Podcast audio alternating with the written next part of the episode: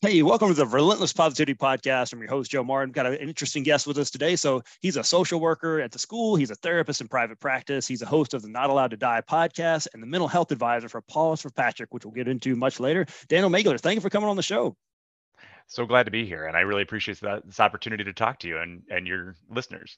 Absolutely. Yeah. I know you're going to help someone today. So, thank you for being here today. So, let's, let's take it back. When did you decide, hey, I want to become a therapist? Well, you know, it's funny. I originally didn't want to be a therapist. I wanted to, I knew I always wanted to help people. During middle school, I went through a period of pretty significant depression, mm. and I was helped through it by a youth group. And I really wanted to give back in the way they'd given to me. And so I studied history and politics in college, but then I started working on some political campaigns, and I just found it to be gross. It wasn't people wanting to help other people, it was all fundraising and deciding who sat next to who. So I got a job in the nonprofit world for a place called the Center for Violence Interruption. And I went and I helped teach male socialization theory to kids who've been kicked out of regular public schools. And I loved direct service with people, but I was only making $19,000 a year. And so Oof. somebody said, okay, well, how do I make more? Well, you need to get a master's degree, and social work's the way to go. So I went in to get my master's in social work. And while I was in it, I discovered that I just, I really loved school social work and that interaction directly with kids and um, as a school social worker, I then eventually got my clinical license. So I started doing private practice around 15 years ago. But I kind of fell into that in that desire to help people and figuring out what was the best way to do that. In addition, I have a lot of mental health issues in my family. Growing up, my aunts and uncles had, you know, bipolar disorder, schizophrenia, depression, anxiety, and in my own siblings, you know, every diagnosis in the DSM has been there. So I had a lot of personal connection to that. Oh wow! So you've got a very good uh, therapist voice. So I think it was just meant to be. you got that cool, soothing voice. So uh, that, that you were meant to do this thing. So uh, I mean, there, there's a lot of a lot of therapists out there. But how did, how did you get involved and work with emotional support animals? That's kind of a different, no pun intended, different animal right there. Yeah. Well, one of my uh, students at the high school where I work, Patrick Romer, he was a kid who regular traditional therapy wasn't as useful for him because he first of all he really had trouble trusting people and when he was feeling anxious and stressed it was hard for him to open up and process his feelings. When he was upset all he wanted to do was be by his dog Cece. And so there were days and times when he would come into my office at the school and he would say hey listen can you just help me get out of here so I can go home and just hug my dog? And mm-hmm. so that would be a plan. We'd figure out how to call his parents how to get him a ride because the best therapist in the world can't be there for you in the way a dog or a cat or an animal can. And they can't be there for you at three in the morning. You know i'm there's no no i love my clients but i'm not i'm not answering that. So unfortunately we lost patrick to suicide in may of 2020 and his family decided that they there a big gofundme was started to help support the family but they were like we don't really need this money for ourselves. We want to do something to help other people. And there were two things that patrick was really passionate about. One was fitness and working out and things like that and the other was animals and so they said, we're going to form an organization that helps connect young people to emotional support animals. And they, I was privileged enough that they asked me to come aboard and be the mental health advisor for the organization. And so I did a lot of research from that time to now. And since then, I've wrote, written over 80 emotional support animal letters, which allow people to have like an emotional support animal in their college dorm or in their apartment uh, for no pet fees and things like that. And I'm really just promoting the organization to everyone because we are a nonprofit and we just want to help. So if there's anybody listening to this who might have any emotional health issues and they might they might want to get an animal, but let's say they can't afford the adoption fee. Paws for Patrick will pay up to $500 to help people acquire an animal and we'll pay up to $750 to help people get like some basic animal training. So if you're living in an apartment, the animal doesn't bark too much or do whatever mm. to cause you problems with your neighbors. So, you know, I, that's now I've become a bit of an expert on emotional support animals since uh, joining that organization. Yeah, and it's a great website. You guys need to check it out. Paws for Patrick. We'll put that in the uh, it's .org. I'll put that in the show notes and all that. Go check it out. You can shop on there. They got some really cool. Look, it's very Irish looking. Uh, I don't know if the family is Irish, but the, the site looks very Irish. I like that. It's green and it's Paws for Patrick. So, um, got some great. You can donate on there if you just want to help somebody out, or if you like you said, if you need some help yourself. But please go check that out. And you guys also have a golf tournament coming up in September, mm-hmm. Yeah. Eh, so for people who are in the Chicago area, or if they'd like to go to one of the top uh, golf courses in the country, as Shoreacres, um, so if people are listening to this, they might be able to and uh, to go up there. And it's uh, you know this is an elite uh, play place. It's eight hundred dollars or thirty two hundred dollars for a foursome. But there's also lots of items that people can bid on, from vacation destinations to uh, sports tickets. So even if you can't make it up to that, you can donate. And another thing, if people are checking out the website, one of the biggest things that's helped me in my mental health journey and my recovering from things like the loss of Patrick has been volunteering. And so, if people are interested in becoming volunteers for our organization, we have like for every person who reaches out to Paws for Patrick, they get connected to a wish granter. And a wish granter is the person who who listens to them and says, "Okay, you'd like to get a cat." Now they help them through the process of helping them find the cat, acquire it, you know, get the adoption fees paid for. So anybody who's listening to this, if you have a little time in your schedule and you'd like to volunteer to help others, you can do that. We're particularly looking for therapists who are willing to write those pro bono ESA letters like I do, and particularly in the state of California, because California is the only state that has a law that says the ESA letter has to be written by a California clinician. So I write letters for people. We've helped people in 30 states. Um, so we're based out of the Chicago area, the, or Lake County, which is north of Chicago. But we are we're open to helping anybody that hears this. All right, hey, therapists in California, we got a we got a pretty decent following in California. Help help them out. You, you can help yeah. some other people. Yeah, that's yeah. cool. So uh, you, you kind of have a threefold vision for Paws for Patrick. Can you share with what that is for people? Well, again, we help people with the emotional support animals. We also help with we we do have therapy dogs in especially in the the Lake County area. So for people who can't have their own animals, we bring these therapy dogs that people can interact with, and we bring them to mental health settings, to schools. After you may have unfortunately heard about the Highland Park shooting last summer, and we brought our therapy dog handlers brought dogs out to help people to just feel calm, relaxed, and be able to bond. The other thing that we're really all about is awareness. So, awareness about mental health, awareness about emotional support animals and how they can help people. So, we want to break the stigma of mental health. And emotional support animals are a great way to do that because people get a little bit mm, nervous about talking about mental health. But as soon as you bring a dog into the room, everybody lights up. Everybody feels more relaxed. And they can have these conversations when they're scratching and petting the dog that, you know, so sometimes conversations, even in my office, you know, I have a lot of little fidgets and things like that because sometimes it's easier to have a conversation when you're not making direct eye contact. And having that that animal be the buffer to like make things a little bit easier helps everybody to say, you know what, yeah, I can get behind this. And even people who have don't have a diagnosed mental health disorder, most of them have had positive interactions with animals that have made them feel like, yeah, I know how an animal can make my day better and brighter. Yeah. So I, I'd like for you to go over because I think there's there's some uh, people don't there's misinformation out there. So there's mm-hmm. people talk about emotional support dogs and therapy dogs and all these different things, but they're they're very different things. So you kind of break it down. You have a great chart on the website, but can you please yeah. share kind of some facts and myths about those? Yeah, so the the highest level of you know support animal is a service animal. So when we think of people with like blindness, or there are even psychiatric support animals or service service animals, and these take a great deal of training. Training for a service animal is usually about twelve to fifteen thousand dollars, and they are for people to help with a specific disability.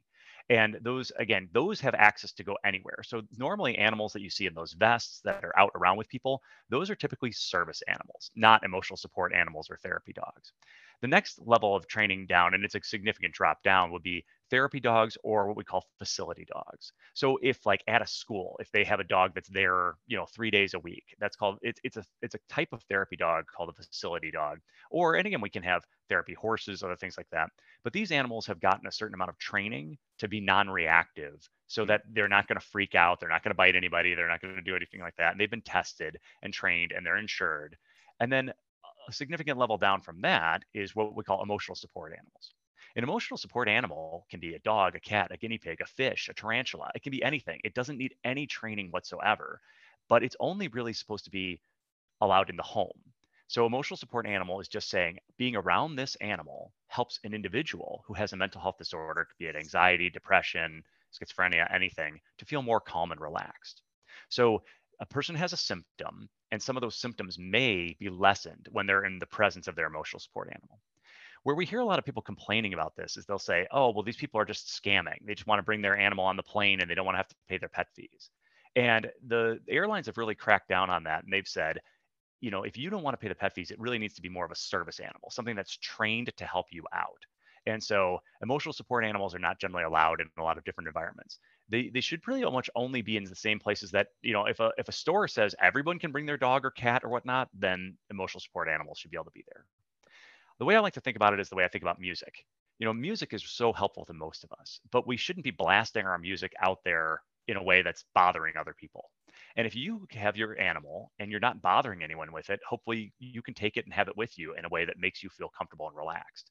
But if your animal is not trained and it's going to be causing problems for other people, then it should probably just stay in your home. That's a good point. And like I said, go go check out that chart where where these animals are allowed, and kind of their basic training and all the things they go through.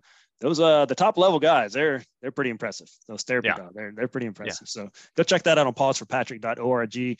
Um, how else do kind of that human animal? How does that help with mental health? How help that help that reaction? That they're, I mean, you mentioned some of it. What's some other ways it can kind of help each other out with mental health? Well, you know, there's been a lot of actual great research done. Dr. Janet Hoy-Gerlah out of University of Toledo has been doing some research and showing how just 15 minutes of a person stroking an animal can really reduce their heart rate, their cortisol levels, and even particularly with um, animals being able to stare in the eyes of a dog and make that eye contact can release oxytocin. And oxytocin is that uh, hormone that we release. Women release a tremendous amount of it after giving birth, but it's also released after sex. So they sometimes call it the love hormone, and it creates a level of bonding. What's, what was actually funny to me in reading some of her research is that for depression, cats actually seem to help people more than dogs do. Um, you know, because for me, I'm more of a dog person, so I would have thought it was dogs all the way. But you know, this idea of just being with a creature, being with an animal, and being able to feel its fur, it helps in this idea. We, you hear a lot of talk about mindfulness lately, so it gives a grounding and a connection. But more importantly, the Surgeon General has gone around the country talking about the giant epidemic we have of loneliness. And to be able to come to your home and know that you're not alone, that there's someone there, cat, dog, well, again, bunny, guinea pig, that's going to be there not judging you, just loving you. That really helps with people's mental health. Also, it changes the role that a person has. Often, people who are struggling with mental health, they feel like they're a burden or they're struggling. They don't want to share their problems with other people. But when they come home and they're feeding their animal, they're walking it, they're taking care of it, now they are the caregiver and it's mm. making them feel powerful. It gives them a level of efficacy. So there's so many different ways in which, or even just activity, especially with dogs, having that animal i talk i can't tell you how many people i talk to with depression who say if i didn't have to get out of bed to take the dog for a walk i wouldn't get moving oh, and wow. we know yeah i mean you know as a kind of a fitness guy that there's nothing that really helps us more than getting moving and so that ability to move with your animal to play with your animal it really helps release those endorphins Oh, that's cool. That's stuff I hadn't really thought about. You know that they can kind of, kind of flip that around, become the caregiver. That's an interesting way to look at that. So, mm-hmm. uh, you do a lot, a lot of work with teens. Do you find that uh, there's an age that people tend to go to the animals? Is it older people or is it across the board everybody likes? Yeah, it seems to be that everybody, even from like the youngest kids to, and you see it at nursing homes, that we we we break down again back similar to music. We all respond to music, and we all seem to respond to animals. There's a great book called Running with Sherman, which talks about um, one author's journey of he uh, he adopted a uh, abandoned uh, mule or a donkey and he decided to take it through uh, it's basically like a marathon through the mountains and it's a great a true story. But in his book he relates how it's for most of human history our lives have been inextricably just really linked to animals. And it's only in about the last hundred years where we haven't always been surrounded by animals. And we've really lost something as creatures not having that that you know symbiotic interaction Oh, that's interesting. Let's check that book out. That sounds pretty awesome right there. Mm-hmm. I don't know about I don't know about running with a donkey, man. That's that's next level. It's, it seems like a really hard thing to do, but again, the but again that bond and the way it can help with mental health to say, hey, I'm not on my own with this. We're doing this together, and it, it's super. It's an incredible challenge and incredible story. I think you'll like it.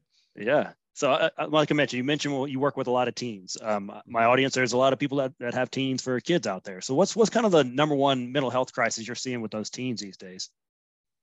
You know, they say comparison is the thief of joy. And the number one amount of comparison, as we all know, comes from social media. And the challenge for teens in saying, like, what I'm seeing on social media, and it's not it's not just teens that deal with this, but it impacts teens more. But from the age of 13 to 25, your primary, primary developmental task is to figure out who you are, what's your identity.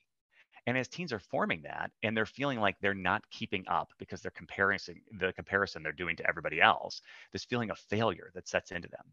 And then they get into a space where they are kind of you know checking checking checking on all the different social media apps looking for the likes looking for the validation that they get from that and we know we can get endorphins from it but unless we have some form of building our identity that's separate from the online version then we're going to really have that struggle and the isolation that so many of teens particularly with covid and whatnot have been mm. recovering from the other thing that people are shocked by is so much anxiety comes from our success in what we all want to give to our kids is options and choices.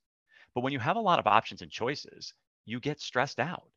Think about when we go to the supermarket and there's 15 different kinds of cereal there. It's like, oh, which one do I get? Well, we've done a great job of giving our kids million different options for careers, for things, but then many of them feel this fear that they're going to choose wrong.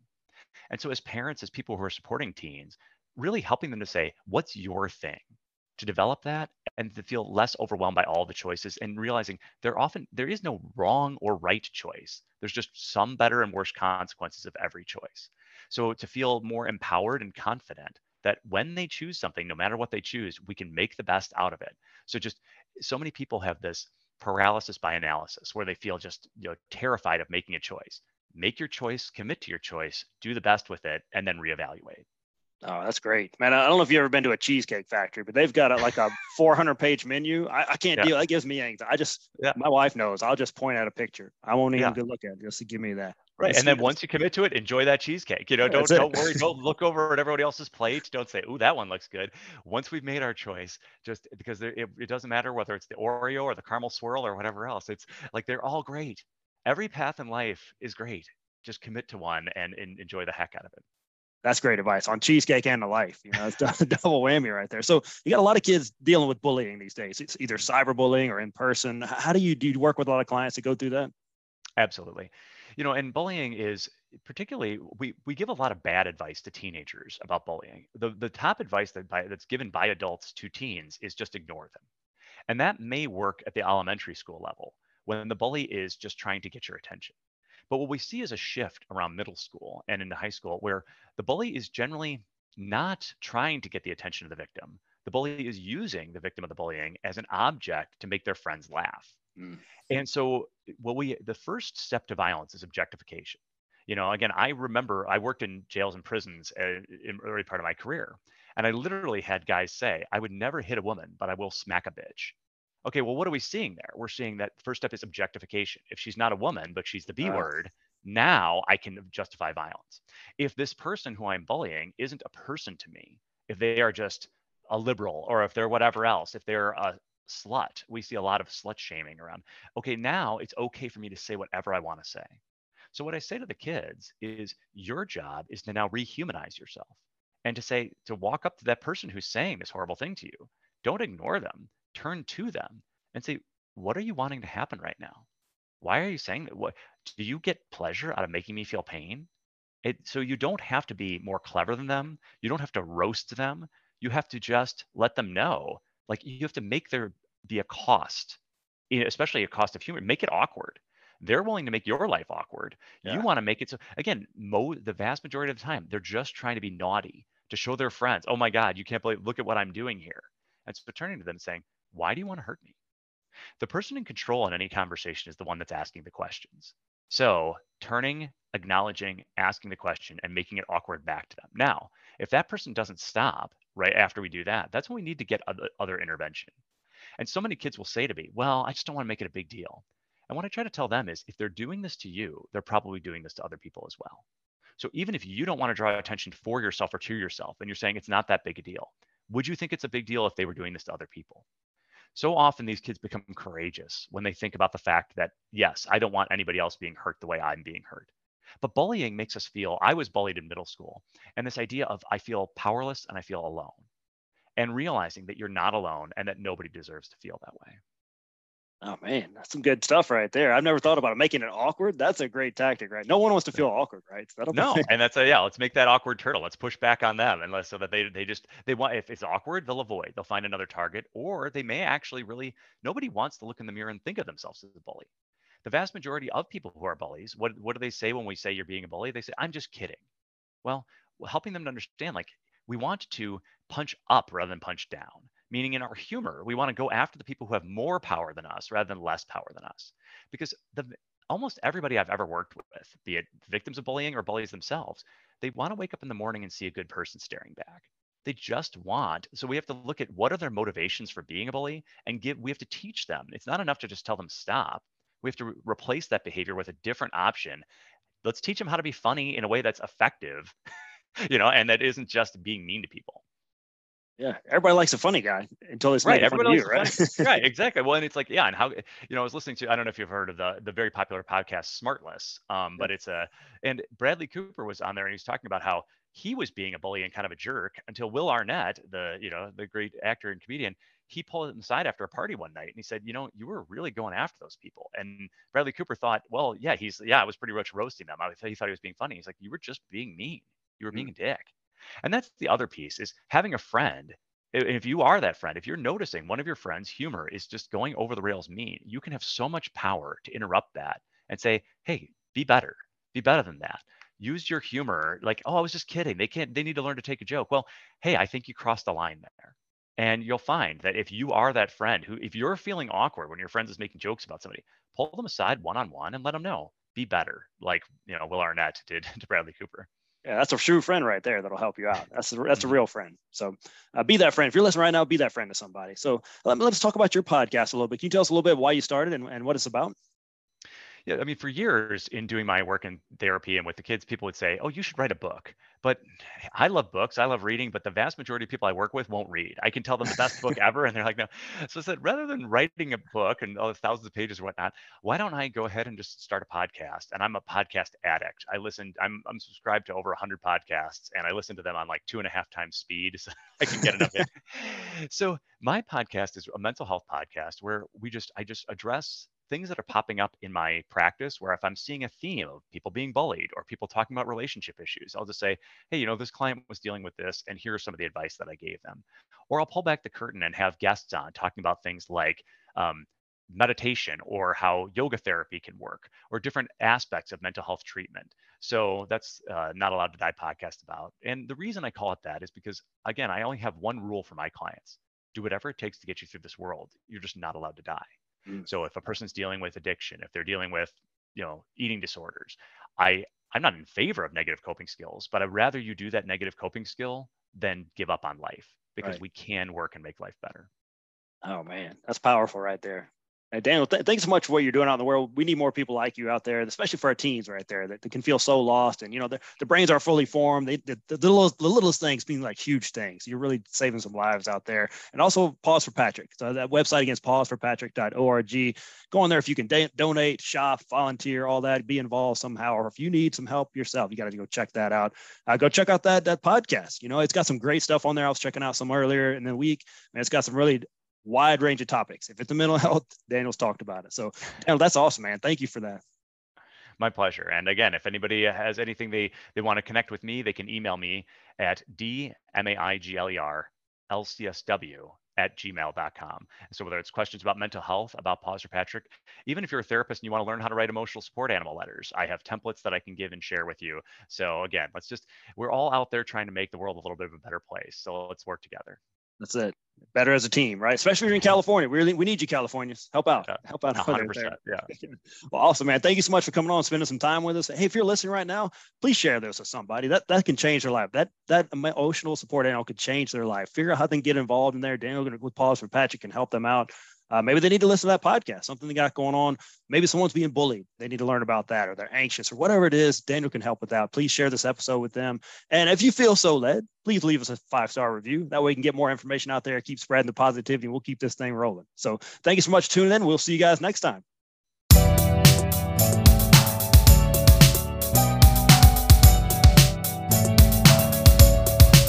Hey, these are awesome businesses. Go support them. They're out supporting positivity and they will do you right. Have an awesome day.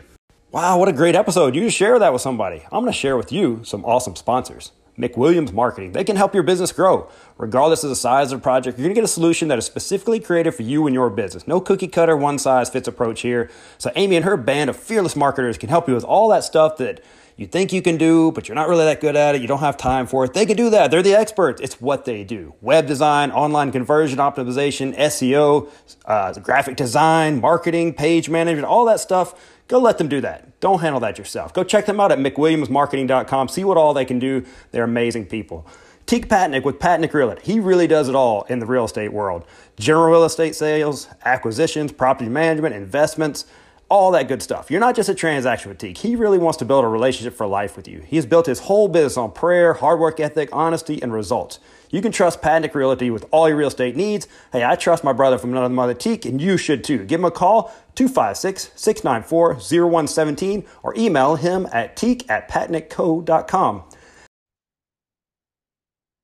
Over the past four years, Valley Leadership Academy has established a reputation for being the ideal alternative to traditional schools by providing an excellent education along with real life leadership and service opportunities. Now is your chance to come alongside them and help them grow to the next level. Please visit valleyleadershipacademy.org to find out about personal and corporate sponsorships that will help this remarkable school grow in an even brighter spot in Huntsville. Together, we can make a difference. Embrace the power of visual learning. Are you a football referee, a coach, a player, a fan? Would you want to see the game from the perspective of officials on the field? Do you want a better understanding of the rules? Get It Right provides 3D simulations and virtual reality to learn the game and get invaluable reps from the comfort of your home. Go to getitrighttraining.com. Train today for a better game tomorrow.